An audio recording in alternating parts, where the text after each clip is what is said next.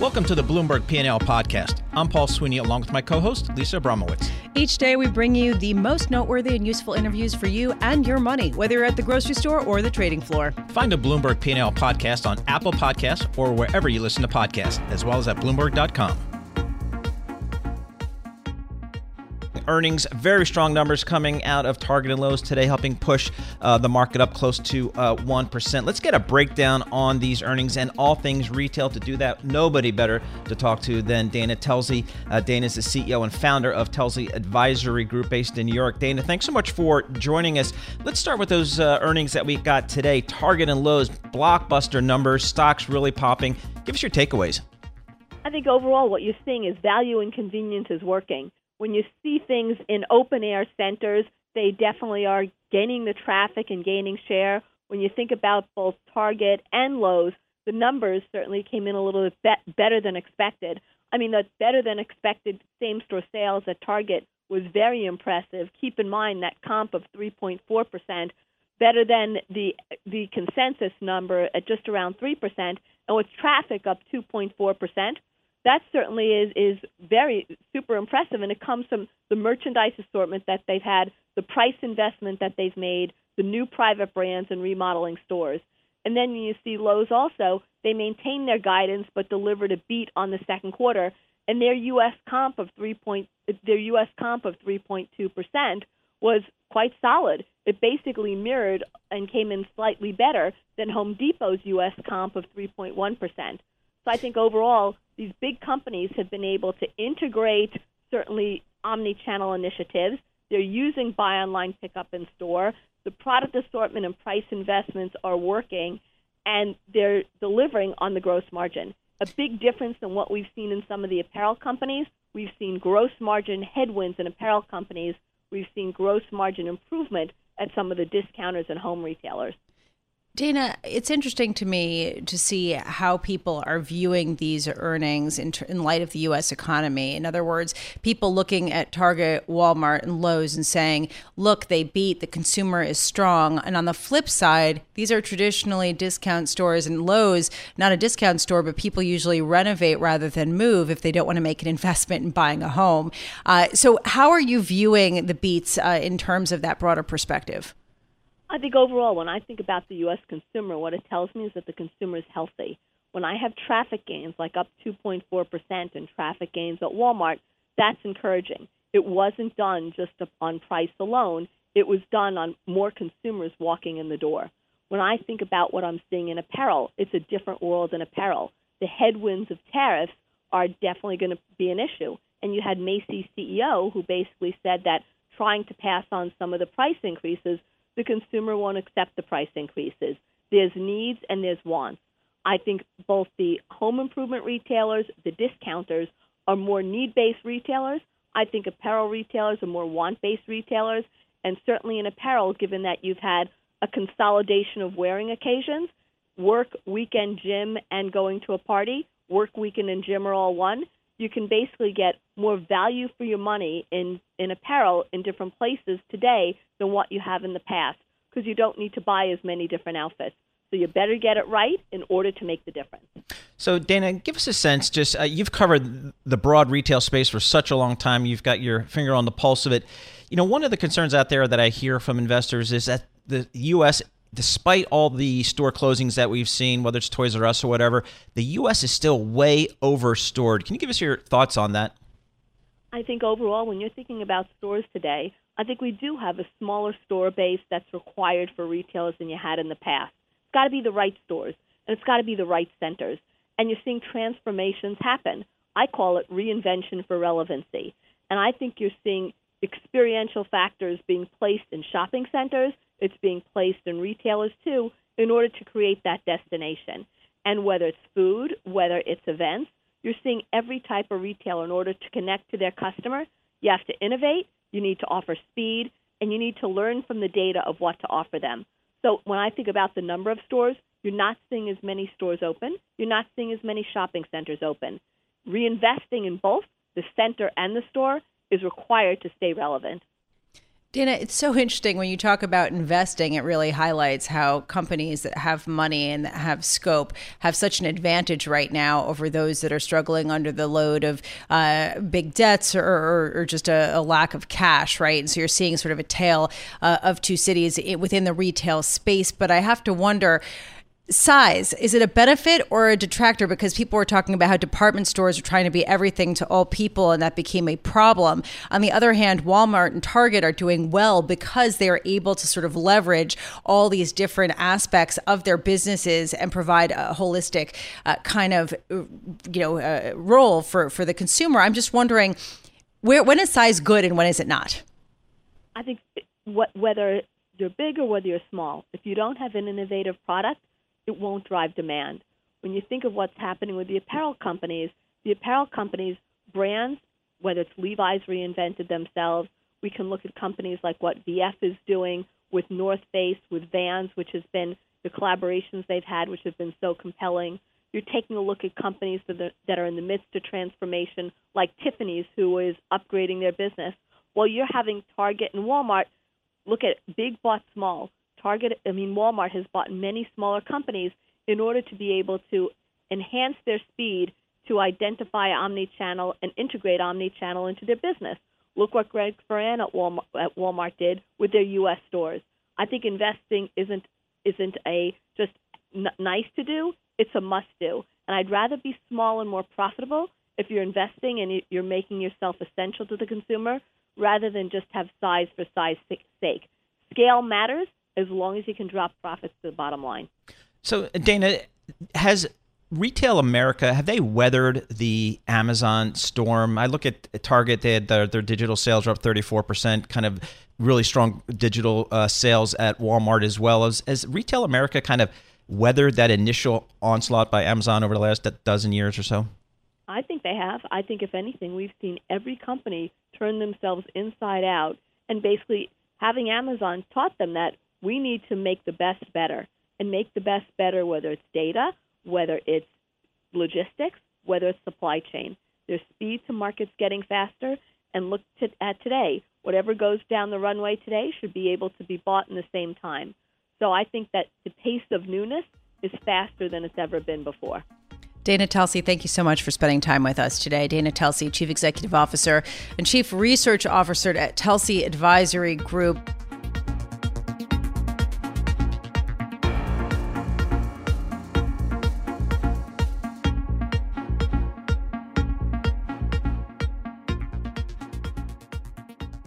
Who owns Greenland? Who should own Greenland? President Trump says that he would like to buy Greenland. Danish Prime, Danish Prime Minister Mette Frederiksen uh, spoke on this issue at a uh, press conference at nine Eastern, uh, talking about Trump and Greenland. She was speaking in Copenhagen. Listen to what she has to say. A discussion uh, has, however, been raised, raised about uh, a potential sale of Greenland. Um, this has clearly been rejected Uh, by Kim Kielsen, a position that I share, of course. Uh, this uh, does not change uh, the character of our good relations. Well, perhaps it doesn't change the character of uh, the good relations between uh, what's going on there and the U S, but President Trump decided to cancel or reschedule a meeting with the Prime Minister due to the issue over Greenland. Here to give us a sense of what this all is about, Morten Buttler, political reporter for Bloomberg News, coming to us from Copenhagen in Denmark. Morten, why is this even a debate right now? Why are we talking about Greenland? Well, Greenland um, has got a prominent role in um, international politics right now.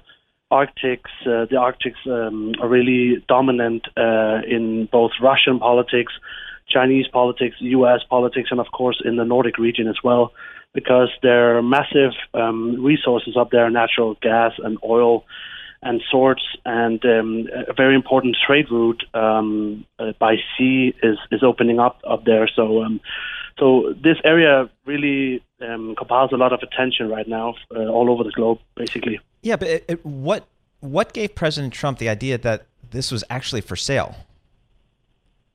Well, I mean, he's not the first American president to try to purchase this uh, particular island. Uh, Truman made um, similar um, efforts in uh, forty-six, I believe it was. Um, I suppose um, with the upcoming trip to uh, to uh, to Denmark uh, and with Greenland um, in the center of attention for that trip, perhaps this seems to be um, an idea that has um, has emerged somehow in um, in the White House. Okay, so Morten, I guess that then there's a question of, let's put aside the idea that Denmark's going to sell its stake in Greenland and just talk about the strategic role of Greenland. Is there a sense that Denmark is establishing closer ties with, say, uh, rivals of the United States in over uh, America in terms of giving sort of a strategic upper hand uh, with the resources you were talking about? No, on the contrary, actually, uh, China a few years back made efforts, I think actually last year, made efforts to uh, invest in uh, infrastructure, critical uh, airport um, I- infrastructure in Greenland.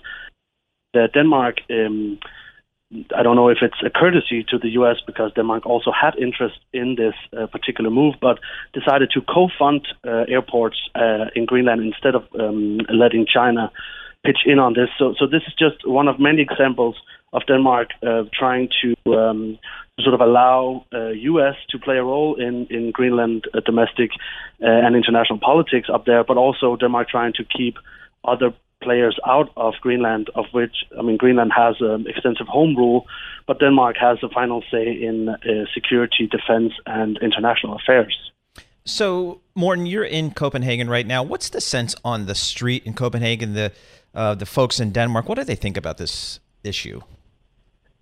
Well, um, I think most people, and you could tell by the Twitter reaction this morning, uh, because obviously Trump uh, tweeted last night um, local U S time, uh, which was in the middle of the night here in Denmark. Uh, so most people woke up to sort of a, a big surprise that this um, visit, who, remember, not only to visit the prime minister, but also to w- visit the Queen of Denmark, um, was uh, like a big surprise to a lot of people. Remarks on Twitter saying, like, sort of uh, dismay, saying that it's uh, incomprehensible, that it's um, disrespectful. Some are even talking about a potential diplomatic crisis between Denmark and the U S. And remember, Denmark is not just any Scandinavian or, or European country here. Denmark is a founding member of NATO, is a um, U S ally in the Iraq war, um, long-standing trading partner. Um, as the U S is Denmark's second biggest export nation. So there are strong ties between the two countries uh, historically. So, so this, of course, took a lot of Danes by surprise. Morten, it took a lot of people by surprise. I mean, let's just be completely honest and call a spade a spade. I mean, when this happened, I think a lot of people just shrugged and said, Greenland? Like, I mean, why why, are, why are we even talking about this now? And and when, you know, with the sale, et cetera, it just seems a little bit out of left field. Are there any ways to explain this? Uh, you know, perhaps under the cover, or just something, some other motivation that could be behind this that we're not really understanding? Uh, from a Danish perspective, um, I haven't heard any other uh, speculation than the fact that this, of course, would be a central part of the, the meeting between P M Frederiksen and, and uh, Greenland P M Kim Kielsen and, of course, Donald Trump. Um, uh, obviously, when this is supposed to be um, on the table at a meeting, the president gets some sort of of, uh, of intel in advance, gets some meeting preparations, and and I mean this seems to be the situation where uh, the president then um, decided to to, um, to to talk about uh, potentially purchasing Greenland. This is not something that has been mentioned in Danish media or uh, in the local media on Greenland recently. Recently, so this took a lot of people by surprise when it was initially reported last week, um, and it was also debated when the, the Danish Prime Minister Frederiksen actually went to Greenland uh, on other um, assignment on Sunday. So, um, so this was Uh, clearly coming as a surprise as yep. well for the for the Danish P M. Interesting. A lot of, as Lisa mentioned, a surprise to a lot of people uh, in around the world, I think. Uh, that Morten Buttler, political reporter for Bloomberg News, thank you so much for joining us and giving us some local color. Uh, Morgan's uh, based in Copenhagen, Denmark, so giving us a sense that there was certainly this discussion about the U S possibly purchasing uh, Greenland came certainly as a surprise uh, to the Danes uh, who woke up to the tweets this morning from President Trump about Greenland.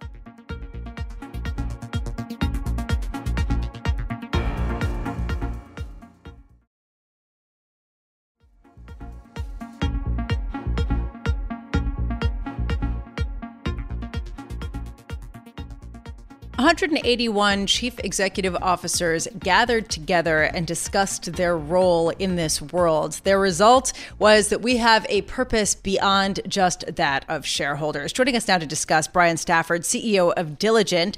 Uh, he also is the co-author of Corporate Governance in the Digital Age. Uh, so, Brian, uh, let's just start there. What did you make of this sort of, uh, I guess, resolution coming out of the Business Roundtable that had uh, signatories such as BlackRock's Larry Fink, as well as J P Morgan's uh, Jamie Dimon? Yeah, it's super interesting um, uh, conclusion coming out of the Business Roundtable. I guess not uh, unexpected in the grand scheme of things. Larry Fink uh, has been writing about this for a while, State Street as well, that uh, the expectation should be for business leaders to actually serve a broader purpose rather than just profits and only profits. And it is a realization that other stakeholders matter, and that if you really take a long-term interest in um, in the role that your business plays in communities, in the um, uh, and with your employees, it's actually it's actually good for business. So one of the issues, some of the pushback that I've read is that if some of these C E Os were so concerned about the uh, inequality um, in income, uh, wouldn't it be better for them to raise wages for their employees and maybe lower executive pay? Well, I mean, you, you do see this in many places with some companies actually raising kind of um, the average um, uh, income level or the average wage of entry-level employees. So I think you will see more of that. Um, uh, of course, Walmart did that uh, a few years ago, and you saw actually an increase in uh, in the net promoter scores of, of Walmart stores because actually people were happier, treated customers in a better way, and that should translate into ideally customers uh, buying more. So you will see that. I think the interesting challenge that ends up being that actually hasn't really been reported in this is, you know, the average tenure for a board director is close to eight years of a public company, but the average tenure for a C E O is only five years. And so I think the reason why that's important is the board can take a longer-term view of governance and the corporation existing over a longer period of time. I think it can be challenging for the individual C E O, who typically has a shorter time horizon or window, to not focus more on profit and and change the focus more on broader stakeholders. And I think that's a little bit of the shift that you've seen uh, the Business Roundtable, which end up being unbelievably tenured C E Os kind of steering um, organizations in. You know, Brian, a cynic might say C E Os are doing this as the cycle turns and want to make an excuse for why they may underperform because they're catering to the greater good and not their shareholders. What would you say to that? Uh, I, I think it's a fair comment to actually say, you know, how how is the climate evolving and how is the climate changing? And is this in, in um, uh, is this in response to the changing climate? Um, we do have a rise of populism. You know, it's in every story that we hear kind of on a day-to-day basis on, on your program. Uh, and we do have a rise in next generation buyers, um, in uh, Gen Z uh, buyers who actually care more about an organization and its its culture, its sense of good in the world. So I think it is it is in partial response to the environment that we're in today, which is less of an end of the cycle comment, but more of uh, the different environment that we operate and live in.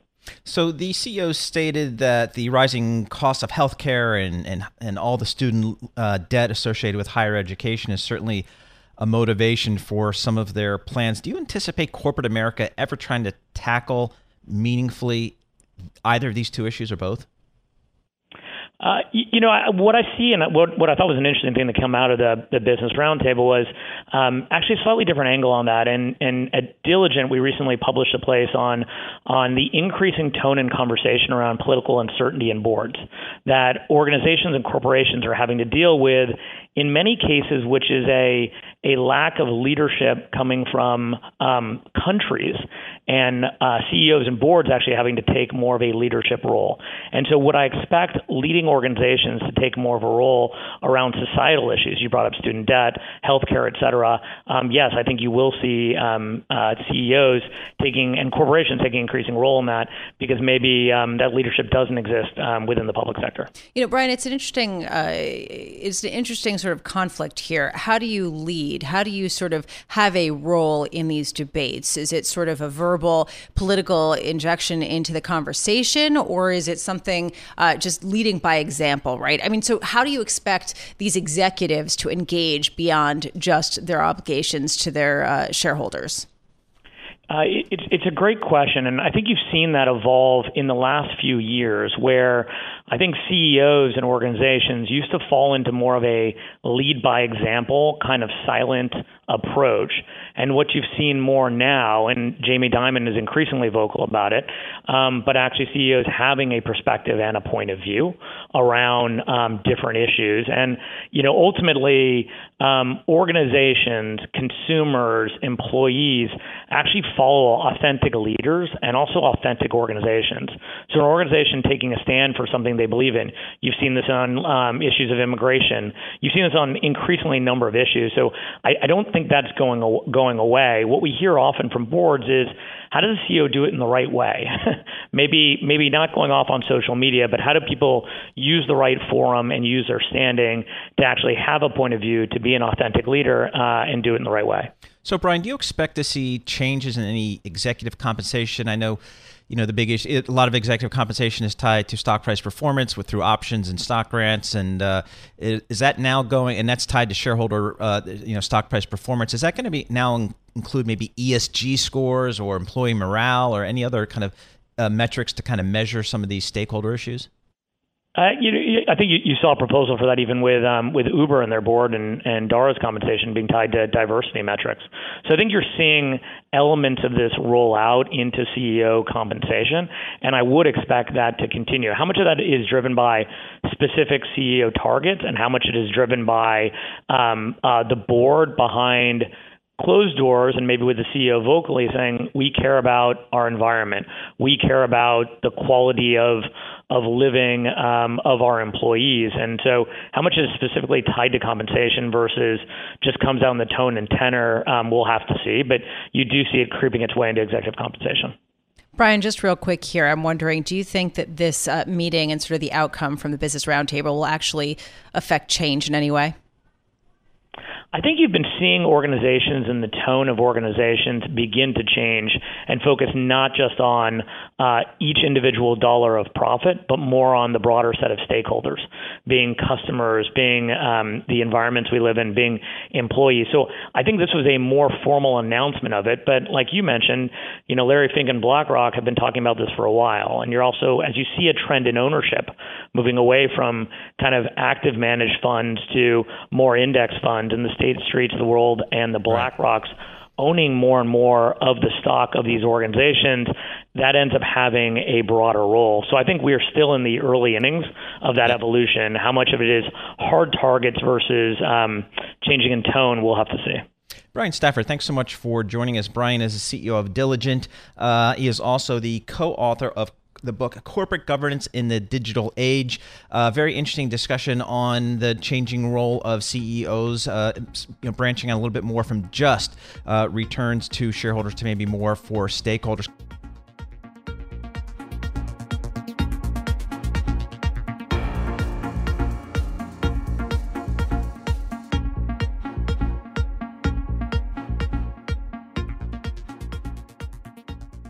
It was the auction heard around the world. Uh, Germany sold thirty-year bonds with a coupon of zero, an effective yield of negative eleven basis points. Mind-boggling data, uh, reaching records. The question is, who wanted to buy it? And it turns out not that many people did. Joining us now uh, to talk about it, Marcus Ashworth, a columnist covering European markets for Bloomberg Opinion uh, in London. Marcus, thank you so much for being with us. First, just give us a sense of how How lackluster the demand was for this auction.